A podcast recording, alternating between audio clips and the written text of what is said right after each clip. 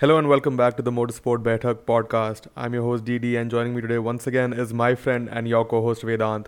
On this episode, we'll be previewing the last two races of the F1 2021 Championship. So, let's grab some chai, take our seats, ready our opinions and dive right into the conversation. Hello Vedant, it's finally that time of the year and you know, uh, there's a different uh, excitement uh, for the last two races this year compared to all of the other years uh, Yeah. since 2014 Absolutely. uh, and I just can't wait. And I'm, I'm, but I'm already like you know seeing seeing ahead of it and feeling sad that there won't be any uh, Formula One for three months between when when this thing ends and you know when we go preseason testing in March. But you know, uh, let's let's enjoy what we have to come for the next couple of weeks and make the most of it. Um, the number one question I think that everyone has uh, going into this next weekend, Vedant, is will the Jeddah Street Circuit be complete? There hasn't been any news from anywhere. Um, maybe there's something on Twitter that I haven't come across, but uh, nothing, nothing in the headlines. Uh, you know, uh, it seems that we're still going racing, but who knows what's going on? Uh, I'm hoping, I'm hoping, you know, once uh, at least the journalists land in Jeddah, you know. Uh, once the F1 TV crew la- lands in Jeddah, we'll we'll see some more pictures on Twitter from them. But what are your thoughts? Because you know, Jeddah being a being the fastest street circuit on the calendar, safety is a paramount issue going into this race. yeah, absolutely. And I mean, we haven't seen a lot of news about it not being completed, and you know, uh, the the prospect like we we saw it, but in the recent two weeks there hasn't been any news. So all signs point to the direction that it will get completed in time. I think even FIA and Michael Masi did put out a statement that said that it will get completed in time. So that is good news. But yes, absolutely the the fastest street circuit with a lot of a lot of fast corners, and if and it's too narrow. You know there are there is not a lot of runoff area, so safety. It, it, is- it's like Baku, basically. Yeah, you know, there's practically no runoff. and yeah safety is definitely the most important thing especially in in in Jeddah. So hopefully we'll I mean the FIA will obviously conduct a few more inspections before Thursday most likely. So yeah we'll we'll have a clearer picture on Thursday Yeah, let's see. And I'm pretty sure, you know, once we once we record this podcast, there'll be mul- much more news coming Yeah. out uh, as soon as we stop recording, as as it always happens. yeah but uh, yeah, now obviously going into this weekend, uh, Verstappen has an unlikely uh, mathematical chance to steal the title in Saudi, and that is if uh, there's obviously a couple scenarios. The first scenario is where you know he finish first, finishes first with a fastest lap point, and Hamilton finishes uh, lower than fifth. And the second scenario is where Verstappen finishes first without the fastest lap point, and uh, oh sorry, ha- Hamilton finishes below six in the first scenario, and uh, the next scenario is where Hamilton. Uh, God, I'm getting this confused. But yeah, you know, mathematically, what's happening with this weekend if, Yeah. he, if he finishes first and like- Hamilton's not in the top five? he has to finish first or second and Hamilton has to finish below fifth Uh, I something think below sixth Yeah. or ninth. Yeah, and if he- yeah, Verstappen like finishes third, then it will go to Saudi. So Absolutely, Uh, yeah, that go is true. to, Uh, uh, if Verstappen Abu Dhabi, finishes third, sorry. then it'll definitely go to Abu Yeah. Dhabi. Yes, that is true. Um, but very unlikely, you know, given Hamilton's uh, spicy engine, as Toto Wolff put it, will Yeah. be in the car, uh, you know, in Saudi and Abu Dhabi. It is unlikely that uh, you know Verstappen and Red Bull will come out on top, given their uh, you know r- rear wing and setup issues that they have. You know, Red Bull was still struggling with their DRS actuator uh, out in uh, Qatar. So it's unlikely, you know. The, I mean, obviously they would have sorted out the issue the last two weeks, but it's unlikely they can get on top, especially given it's a new track. Uh, you know, this this weekend in uh, Saudi. But uh, the question is, uh, you know, people have been talking about, uh, you know, Hamilton's going to be the fastest driver out there and whatnot, and you know, the engine has been prepared specially for this uh, title title battle. But um, I'm I'm still skeptical. You know, they're pushing the engine, but uh, you know, we've seen Mercedes engines struggle a lot uh, after a couple of races and have a lot of reliability issues. We saw Valtteri Bottas recently. We saw you know um, Daniel Ricciardo, even Lando Norris had to retire. Multiple retirements from Mercedes engine cars. So I won't be surprised uh, if Hamilton has an engine problem again at some point during the weekend.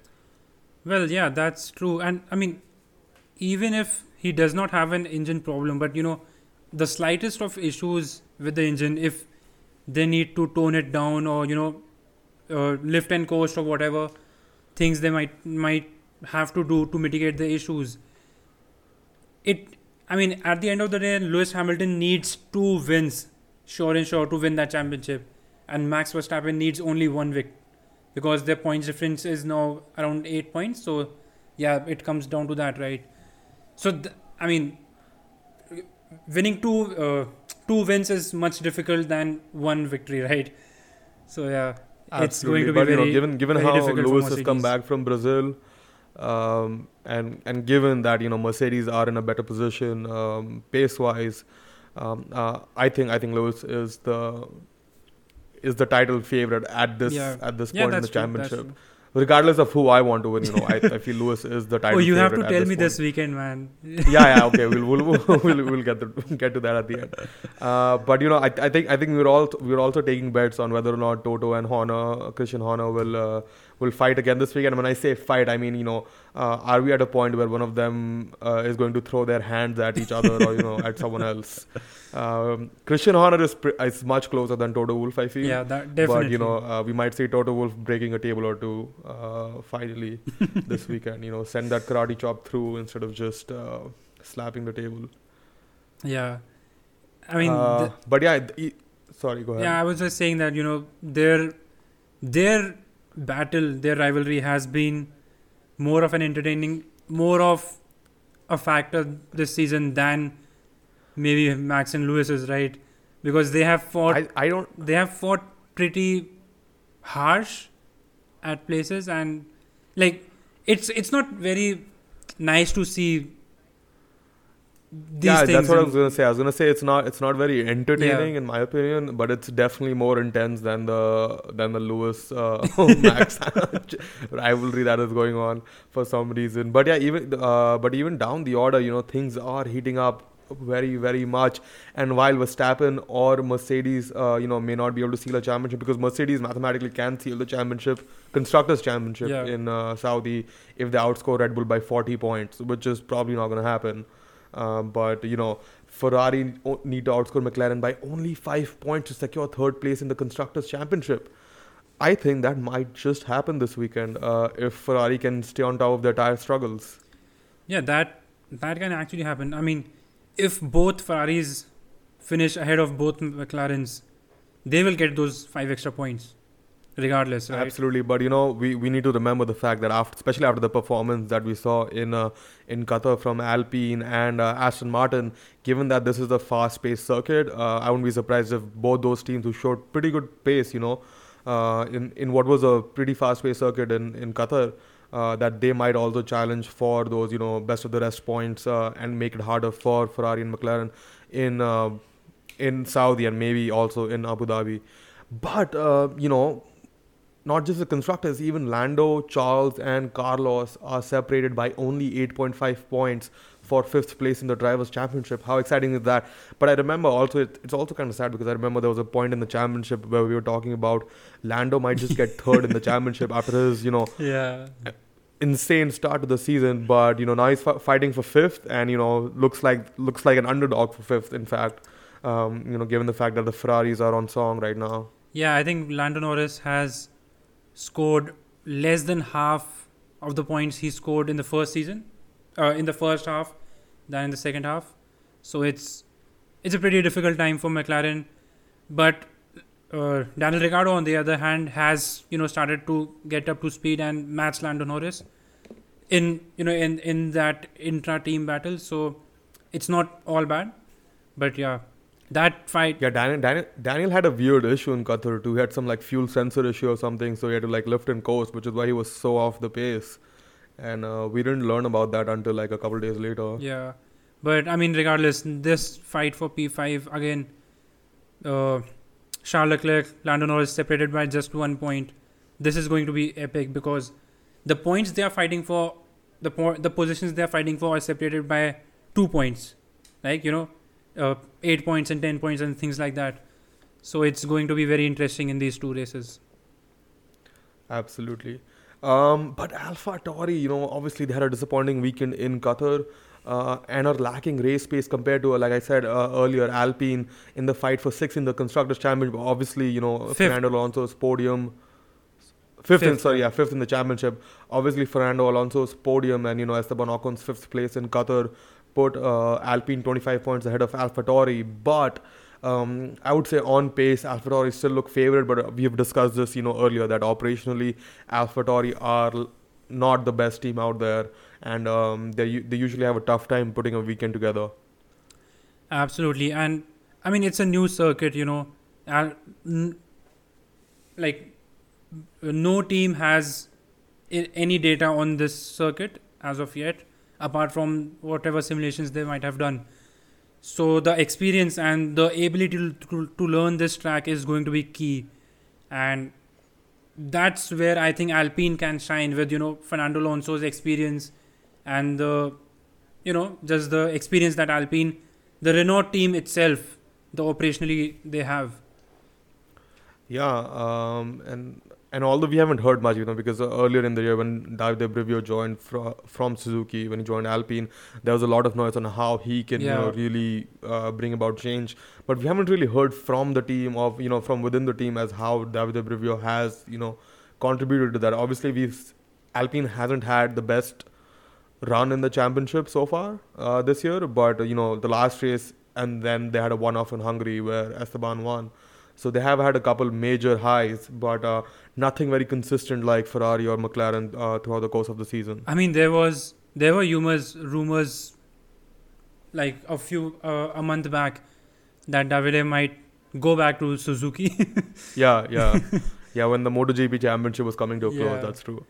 So- uh, but yeah, uh, and uh, you know, uh, talking about uh, Davide Brivio moving moving places again and again, Aston Martin uh, also roped in Mercedes chief aerodynamicist Eric Blandin, uh, and he will be joining the team towards the end of the 2022 season. And this is only one recruitment amongst um, you know yeah, a a plethora flurry of of recruitment, recruitments that. Aston, yeah, Aston Martin have made uh, over the last year in order to become, uh, in order to become um Stroll Seniors championship winning team um, in over, over the over the next few years.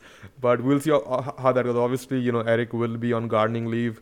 Uh, you know, at the end of the season, uh, he won't be working in Formula One for almost a year, and then he'll be finally joining Aston Martin at the end of the 2022 season. So we'll only see, I gue- I guess, big changes coming into the AlphaTauri management and you know workforce uh, towards the 2022 season, and we'll see the effects of the changes that are being made right now, the recruitments that are being made in the 2023 season, Yeah. really, uh, and not not in the 2022 season. But yeah. Uh, and let's talk about Jeddah a little bit. You know, just let, let me just outline some facts which I'm pretty sure people already know because commentators have been talking about it over and over again in every, at every race. So Jeddah, obviously, like we said, fastest street circuit of the calendar, second to Spa-Francorchamps on length, uh, only 800 meters shorter at uh, 6.175 kilometers. Uh, this is a circuit with the most turns, although I would not classify half of them as turns Absolutely. uh, at 27 turns. The average speed is at 155 miles per hour. Uh, you know, obviously simulated, and the top speed is um, uh, set to be 200 miles per hour. Uh, the hairpin in Jeddah is banked at 12 degrees, which is three degrees more uh, than the bankings in, at at the Indianapolis um, Speedway. And there's 13 kilometers of catch fencing, 3,300 pieces of concrete wall, and 3,000 TecPro barriers, um, which will be put in place for safety measures around the circuit. Um, but but I think the point that sticks out for me regarding the Jeddah circuit is that seven F1 teams worked with Tilke, who designed the track with overtaking in mind. And this this is straight from you know the F1 uh, F1 blog post. I'm I'm pulling this here. So seven F1 teams worked with Tilke, who designed uh, the track with overtaking in mind. The focus was on quality passing rather than DRS assisted overtakes. Now, uh, the field, you know, obviously there's Red Bull and Mercedes, and then there's uh, Ferrari, McLaren, Alpine, AlphaTauri, and so we have like three different you know categories Yeah. in F1 right now. yeah. So if if we don't see great racing in Jeddah after after the circuit has specifically been designed for these cars, Yeah. you know, as for quality overtakes, uh, I don't I don't really know what the F1 teams and especially especially Tilke has done behind the scenes, and clearly uh, whatever circuit design methodology that uh, that the industry is using is definitely uh, not working out. so so this will be a great test for me at least. You know, this is what I'll be looking out for. Uh, as, as as a point. and uh, in in in the same news regarding Jeddah, um, So the Saudi Automobile and Motorcycle Federation, you must have seen, made the largest Lego F1 car built ever with over four, 500,000 bricks. Uh, but they made it green. Uh, in you know, in, In obviously the, that was in yeah. conjunction with the you know F1 hybrid. Uh, hybrid marketing campaign that is going on but even then green um, not not my cup of tea not, not my cup of tea but we should also not forget the changes that have been made to Abu Dhabi street circuit, uh, uh, not street, Abu Dhabi circuit, you know, to improve racing. It's, it is also street circuit, I guess. But um, obviously, the hairpin is, uh, you know, we don't have four, turns four and five. You just have, uh, you know, a larger radius hairpin, and then there's changes been made to sector three to, you know, improve racing and improve improve the fluidity of the circuit Mm, yeah. uh, per se.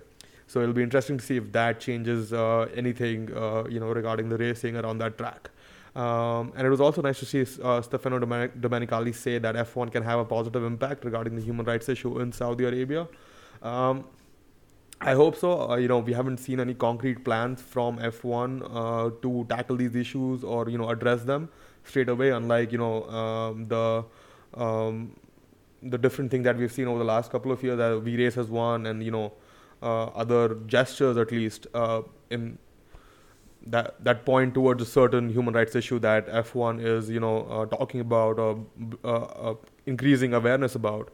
Uh, but you know, obviously, Saudi Arabia remains a controversial point. But I feel uh, so so do so so do other places that F1 visits remain a controversial point. Would we still go out there and enjoy our racing? You know, whether that be China or uh, or any other country. You know, we're supposed to go to Vietnam. Um, but yeah, Yeah, that's absolutely Uh, true. And I mean, uh, Bahrain has you know good racing, and no one complains about it because it has good racing. And but at the end of the day, I mean, and I know this is, this will get a little political, but uh, like all the sports organizers that have been organizing sports in these countries defend themselves by saying that we will have a positive impact by hosting these sports and we, we are having that the World Cup in FIFA I mean, World Cup we- in we- we next also- year, right? In Qatar. Yeah, exactly. You have FIFA World Cup next year in Qatar, but we also have to remember, you know, uh, like it was the same same message with the Olympics, right? That it's a, it's a place where uh, people come together regardless Yeah. of uh, uh, whatever happens. You know, um externally, it's like a there's like a bubble for f- uh, for whatever time period it is because that that's what happened with the Olympics back when this you know back when the modern Olympics started. You know, it it all went through during the World War One, World War Two. Uh, that that was not stopped, right? Yeah. uh, and we still had uh, Hitler attending it and everything. but um, you know, Yeah. uh, so yeah, it, it just depends on how how people want to approach it and how F1 uh, addresses the issues that there are. But uh, the biggest news coming out of this weekend, obviously, was uh, you know Sir Frank Williams uh, passing away at the age of 79 this past weekend. Obviously, uh, very very uh, disheartening. Um, and very shortly after, you know, the Williams family sold uh, the Williams racing team to Dorilton uh, to the Dorilton Capital Company. Um, yeah, I mean, I I don't know if uh, we had anyone like uh, Sir Frank Williams in F1. Uh, he he not only had one, but he had two teams Yeah. in F1, uh, and uh, one of them became very very successful. Obviously, there were ups and downs, um, but a very very successful F1 career. And I think the only person who who would come close as a you know whose success would come close as a privateer compared to Sir Frank Williams would be Bruce McLaren. But uh, you know, Bruce McLaren was already racing, but Sir Frank Williams was a constructor through and through, a privateer, and um, it's just it's just sad. Yeah, and I mean, we we were not uh, like we did, not watch Williams at their peak, right? The when we started watching Formula One, Williams was not having the best times. In 2015 and 16, they did have uh, good seasons, Couple third place podiums, yeah. But uh, we did we never saw Williams on the on the peak. But when we look at old races and we when we read stories, the Williams team and the Williams family and how Sir Frank Williams operated that team, and like you know the complete uh, the complete Frank Williams story. And I I tweeted this out and I don't know no one liked the tweet and uh, or anything, but this is what I believe that the complete Frank Williams story is what motorsports is all about. You know the per- the Absolutely. perseverance, the the success, the glory, the failures, the tragedy, and everything everything that goes with it. Yeah, abs- uh, yeah, I, I I couldn't have put it better. But um, yeah, I mean, um, I mean, ev- everyone dreams of you know owning owning an F1 team, running an F1 team, and uh, Sir Frank Williams is one of those uh, people who who who realized that dream uh, and you know you know lived it uh, through throughout his life. So uh, a lot a lot to you know um, celebrate. Uh, Yeah, but yeah, that's absolutely. that's all Absolutely. from uh, from my side regarding uh, Formula One this weekend. Really excited to go into the last doubleheader, last two races of the season, and see who comes out on top. Um, uh, Vedant, regarding question who I want to win, uh, I'd like to see Max Verstappen win too, uh, but that's that's not because you know I, I don't like Lewis Hamilton or anything like that. It's just uh, it's just a personal preference, and I think um, obviously you know uh, Lewis and Max are in are in a different position. Lewis is de- defending his um, eighth title, uh, you know, win almost. Yeah. Whereas Max, you know, Max is uh, charging for his first uh, title, and I think uh, the way they're approaching racing is different. I and I really enjoy the way Max is approaching his racing, even on the weekends. You know, he knows that uh, he knows that uh, he doesn't have the best car. Uh, you know, he's having fun out there, and uh, it it I, I find it really enjoyable the way he has approached this season, knowing that it's gonna be it's gonna be close uh, from the very beginning. Yeah, that's true. So, yeah. That's true. And I mean, we have seen a completely different Max Verstappen this season, and Absolutely. yeah, that that just you know that just shows it you know a different side of him that can stay calm and you know fight for the championship. Yep. Exactly. Uh, but yeah, really excited. Now let's now we shouldn't forget that uh, F1 is not the only championship coming to a close. We have Formula 2 uh, going to Saudi and Abu Dhabi for their last two rounds, last six races of the season. Uh, and uh, you know, I'll let Vedant take over from there. But uh, definitely an exciting season this this time around. Well, yeah, Oscar Piastri obviously leads Guan Yu Zhou by 36 points, uh, a substantial lead in Formula 2 standards, but one that But six races to go. yeah, you that's know? what one It can vanish very it can quickly. vanish very quickly. Uh, Robert Shwartzman and Dan Ticktum are close behind, and I believe they are the only two uh, realistic, you know, championship contenders. mathematical uh, championship. Yeah. Uh, but yeah, even you know, uh, Jeddah circuit is new for everyone. Even Yas Marina circuit is new for a lot of drivers because we did not race there in 2020, and like Formula Two drivers, you shuffle every year. So uh, only the drivers who raced in 2019 would know the circuit, and that's comparatively low, basically. But Jehan Daruwala is seventh in the championship, sandwiched between both his Red Bull Academy teammates, Juri Vips and Liam Lawson, and he can actually potentially, you know, beat both of them and finish sixth or fifth in the championship, but beat both of them and be the leading Red Bull Academy driver in Formula 2, basically. That might earn Yeah, him that- a that- Formula 1, uh, you know, test, uh, practice session, maybe. Yeah, yeah, that is true. I mean, the young driver test is also coming up in Abu Yeah. Dhabi uh, after the season finale. So yeah, if if he if he definitely you know if he comes out on top in the Red Bull Academy uh, amongst the Red Bull Academy juniors. Uh, it'll be a big up for Jehan Daruwala, especially compared to you know Liam Lawson, who's had a great year in DTM this year, uh, and was the was the title favorite. If if Like he, you know, he yeah, he was the title everyone. favorite. Yeah, that is Uh, another so yeah, story. It'll, it'll definitely be a big up for Jehan, uh, for whom it's been a very uh, roller coaster like season. Uh, but yeah, uh, yeah, well, you, do you want to talk about yeah, Formula E now? yeah, we've all Okay. like Formula E is also having their pre-season testing going on this week. Antonio the, Giovinazzi, the season starts in January, right? yeah, the season starts in January, January 28th and 29th in Abu Dhabi, in sorry Saudi Arabia. But Yep. uh, Antonio Giovinazzi tested for Dragon Racing, his new team after Formula One, and Oliver Askew and Dan Ticktum also tested for their new teams Andretti and NIO.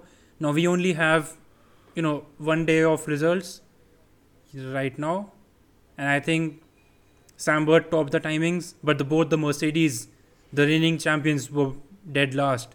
So that doesn't that tells us basically nothing. yeah.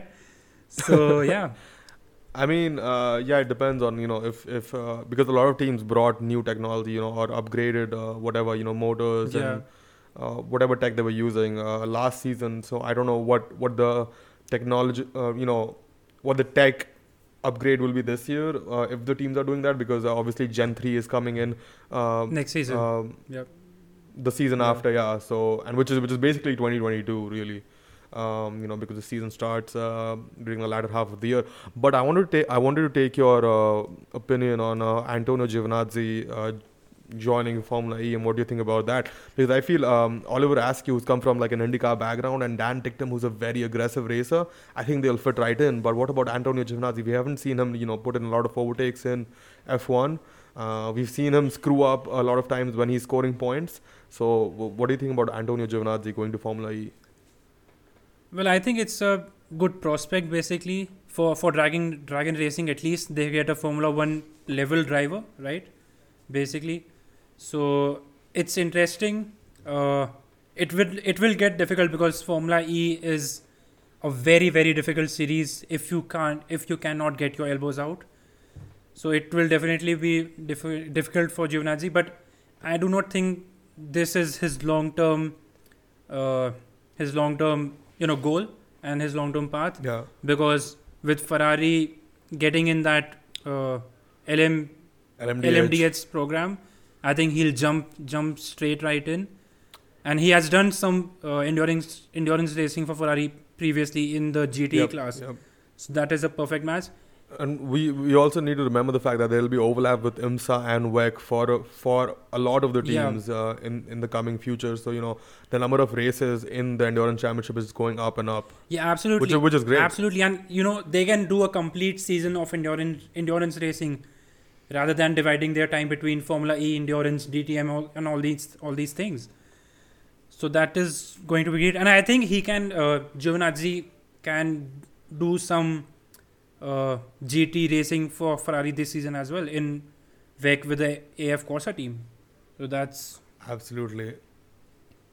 yeah, I mean But yeah, uh, we, we, we'll see how that goes. Uh, I'm excited to see Oliver Askew and Dan Ticktum, you know, uh, join join the grid. Dan Ticktum Uh, will be a very very interesting prospect in Formula E. That is Yes. going to be fireworks. Uh, he he he's he's always in the news uh, when he was in junior Formula. So you know, uh, who knows what's gonna happen in Formula E? I hope I hope he doesn't. I hope he doesn't you know cross the line yeah. uh, like we've known him to do a couple times in the past. But it'll definitely be great racing though. Uh, considering the the kind of moves he puts in uh, on anyone and everyone. But yeah, that's all from our side. Thank you for listening to us, and thank you Vedant for joining me once again, uh, previewing this F1 2021 season for the last time. Next time you hear from us, it'll be after uh, the Saudi Arabia GP, uh, you know, and we'll be excited for Abu Dhabi, hopefully, uh, with both Max and Lewis on level points. yes, that is what I want going into Abu Dhabi. Uh, but yeah, really excited. Any final thoughts, Vedant? Well, I just, uh, I mean, yeah, I have one thought. I read an article from the race which said that you know a fastest lap point can make this championship. You know, can I didn't read the whole article, but it was about that fastest lap point, that late pit stop and getting that fastest lap point. But yeah, if that happens, it will it would be bonkers. And I don't know how that Uh, yeah, but do you do you think yeah? How how will you feel about it? If, like especially if Max or Lewis don't do it, you know, because if Max or Lewis do it, I'm I'm guessing either Max has almost sealed the championship and is winning, or uh, you know he either of them are really really far ahead uh, of of the other, and you know have have like a 30 second Yeah. gap and they can pit and you know get the fast lap uh, for the win. But if if Sergio and Valtteri do it, how how would you feel about that? Would, would it like taint the championship a little bit for you? Yeah, I mean it might. It it I mean But if you think it would go badly with, you know, the the thing that is Formula 1, the fight that is Formula 1. But Okay, I was I was about to. Uh, sorry, go ahead. then again it is part of the sport and we have we have Uh-huh. had it for two or three seasons already now. So yeah. And I mean that it it is a part of uh, you know this year's championship, and it has made this year's Yeah, championship that that much more exciting Absolutely. and strategically challenging for the teams. You know, uh, the fastest lap point, um, and the, and the way they have gone about it. Now, uh, I was about to close this podcast, but now that we have talk, started talking about this. Uh, what are the chances you think that Christian Horner will protest uh, Mercedes uh, revving at Abu Dhabi after the race? or like after qualifying or something. Uh, if if they're if they're if they're not the fastest car there. Well, if he protests it, if he does it after the race in Abu Dhabi, had you know after losing the championship, Yeah. I will lose all respect. I don't think the FIA will. Yeah. Yeah. I don't think FIA will. I I will, FIA, sorry, FIA will not entertain it. But me personally, I will have, I will lose the last bit of respect I have for him. That is the only thing that Christian Horner can do. I think that will make me want him to lose the championship. At all Yeah. I mean that that would be, that would that now that would be ugly, like literally very ugly. So yeah, Uh, yeah, yeah. Um, but yeah, that no, yeah, that's finally all from our side. Thank you for joining us. Uh, there's always plenty to talk about, and uh, you know we'll catch you next week. Hopefully, it's gonna be a great weekend. See ya.